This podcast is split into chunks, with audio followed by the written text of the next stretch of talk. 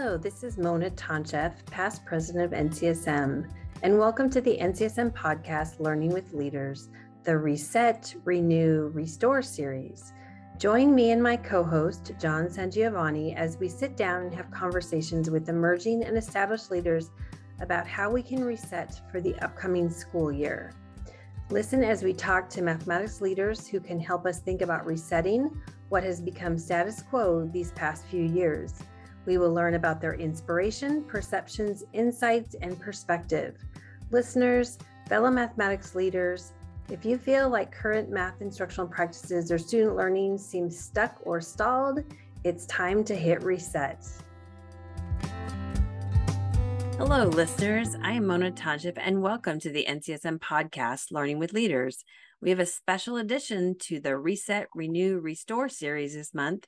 We are releasing five bite sized podcasts highlighting the newest NCSM publication, Culturally Relevant Leadership in Mathematics Education. Yeah, that's right, Mona. This is um, a bite sized series. And today is the fourth course, which I think is the entree, I guess. well, it's the fourth course of the series, and it's an appetizer, really, for this upcoming landmark NCSM publication.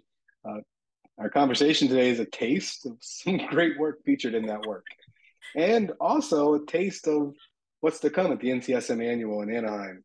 And oh, by the way, if you haven't, now is the time to register. It's also a great time to register a colleague and and, and maybe another colleague if you need to. So Welcome. Yeah, we are really hoping to see everybody in Anaheim. And yes, John likes food. but today uh, we are talking with Jenny Novak, who worked with John, Astrid Fossum, Gina Rivera, and me to craft the chapter on today's focus, the monitor action, which is the third guiding principle, and of course, part of NCSM's newest book, Culturally Relevant Leadership in Mathematics Education. Right. So, welcome, Jenny. We're going to just jump straight in. Sounds and great. again, it's, it's, yes, we're going to skip all the other courses. We're going straight in. Um, you know, as Mona just said, today we're talking about monitoring. So, um, not just monitoring, but why it matters and, and really how leaders can realize it. So, to get us started, what does it mean to monitor for culturally relevant teaching, learning, and leading in mathematics? So, thanks for having me. I think Monitor is an incredibly important chapter in this book and in the leadership series. It's usually the most overlooked, right? Like, no one wants to talk about Monitor. It's not as fun and exciting. Like, design is super exciting to do, Empower is exciting and advocate. But Monitor is really the important work, right? That, that comes along with this as well. And so, as you think about monitoring for culturally relevant leadership, there's a few actions that are really lifted up in this book. First, it's engaging your teachers or your team in a cycle of continuous improvement. So, thinking through the entire development process, implementation, and then monitoring um, the work and the impact on student learning. The second action is really thinking about what evidence you're collecting along the way for that implementation so that you can have those checkpoints to see if you're on course and then what you know revisions need to happen. And then finally the last action is focusing on analyzing impact. So thinking about um, how the tasks and how the instruction is impacting student identity agency um, and efficacy. Yeah jenny i love how you describe that action and, and you're exactly right for leaders, this isn't always like the fun action per se, but it's such a critically important one because this work is never done, right? We're constantly thinking about where are we? It's a cycle, and and we're constantly thinking about how can we do more, how can we do better, um, and this action is so important uh, for those reasons.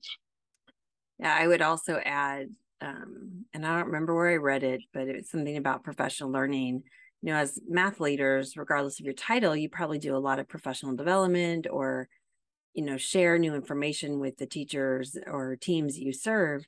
Well, if you just share the information and you don't go back and revisit and follow up, it was a probably a great day of learning. However, go back to what Jenny said, do we know if it had an impact on student learning? And so the monitor piece is incredibly important because it it all goes back to is does the work we do matter for every single student right yeah and to that point you know Mona is is the work you know, are we realizing it in action in classrooms and and when we're falling short what actions do we need to take to to move forward. That's a really nice, really nice ad there. So I have a question. So when you think about the leadership actions that you guys just discussed in the monitor guiding principle, how are those connected to the framework for leadership in mathematics education, or maybe even extension of the framework that came out in 2020 from NCSM? So they're a nice extension. Uh, when you think about the framework as a whole, monitor is already one of the key elements.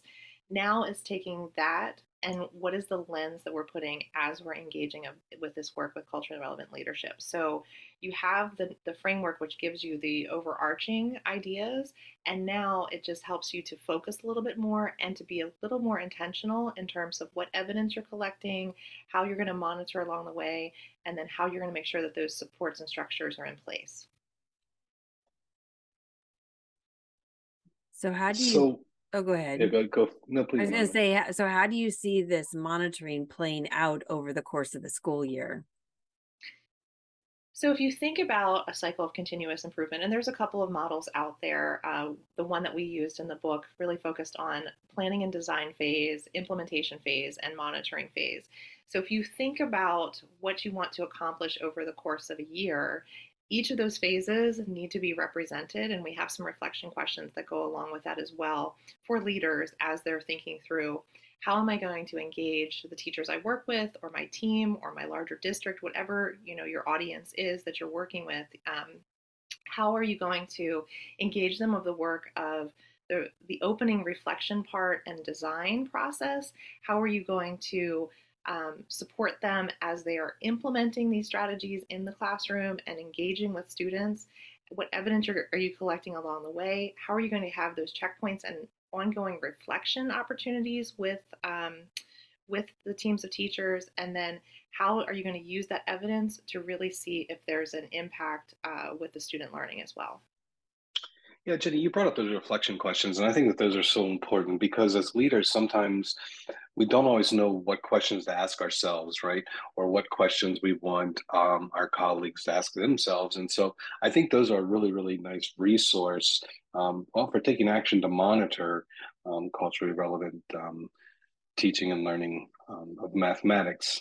It gets me to another question. And before I get to that question, you know, I'm, I'm thinking about like where do i collect this evidence and how do i monitor these things? I'm thinking about you know being in planning sessions with colleagues and and being in classrooms and you know looking at tasks. But what types of actions do you think about or what actions would you suggest that leaders take to monitor uh, culturally relevant mathematics teaching learning and leading? Or where might they get started?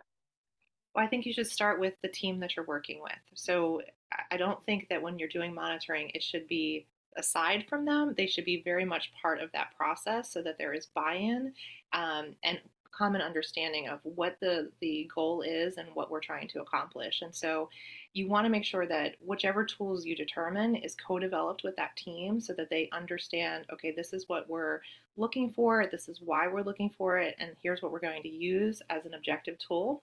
And peers can go into each other's rooms as well as part of that collection process you mentioned tools right? You mentioned tools in there. So what what tools might leaders use when they're monitoring culturally relevant practices? So we provided a number of samples in the book. So this would be a great time to do that pre-order if you haven't done so because i think that this chapter more than any really has some hands-on tools that um, are easily accessible or adaptable based on your your particular uh, school or workplace and what you're trying to accomplish. But we do have some starters that are available for each of the different stages of that um, cycle of continuous improvement. Yeah, so as Jenny just said, those tools are a really important part of not just this chapter, right? But the book is littered with resources and tools to help the leader take action. Mona, what were you going to add to that? No, I was just going to say the the resources alone. I think for me, um, and we've said it a couple times so far it's all about intentionality. This idea that um, and it truly connects to the framework book with the plan do study act cycle that if this is something we're starting with um, you sit down and you start what's your plan? You know what's that plan? You know go through the chapter and say what's where what do i really want to tackle in year one? What do i really want to tackle in year two um, because every school and every team even within a school or district is in a different point on the, their journey in terms of equitable math instruction. And so we just need to be cognizant of where where those we serve are at and then move them forward with intentions with purposeful actions. And that's what this book will support you on your journey. So thank you jenny for sharing a little bit with us. Did you want to add more to that john no i think you did a really great job and i know you're going to wrap up here so i will stop sharing great ideas Read the book. Read the book. Conversation. Read the book. Read with, the with, book with dessert. With dessert. Go ahead, Mona. Take us. Yeah. So just so you know, the book um, is available for pre-order, except for I believe that ends the day that this uh, this podcast comes out. So if you hear this after September 1st, you, um, if you're attending the conference, you will be the first person to purchase the new book um, at the conference rate. After the conference, it'll go back to its normal price, which is currently on our website. You can find all the information about the book and look at all the list of reproducibles that are on that are in the book. Um, yeah. And speaking of the conference, don't forget there is still time to register for the conference. It is right around the corner in just a few weeks. The NCSM annual. We're all back in person again. See math friends, make new ones, and take home a copy of the book, right? Yep, absolutely. Thanks again, Jenny. Thanks, everybody. We hope you have been inspired by this bold mathematics leadership conversation and will tune into our podcast series each month.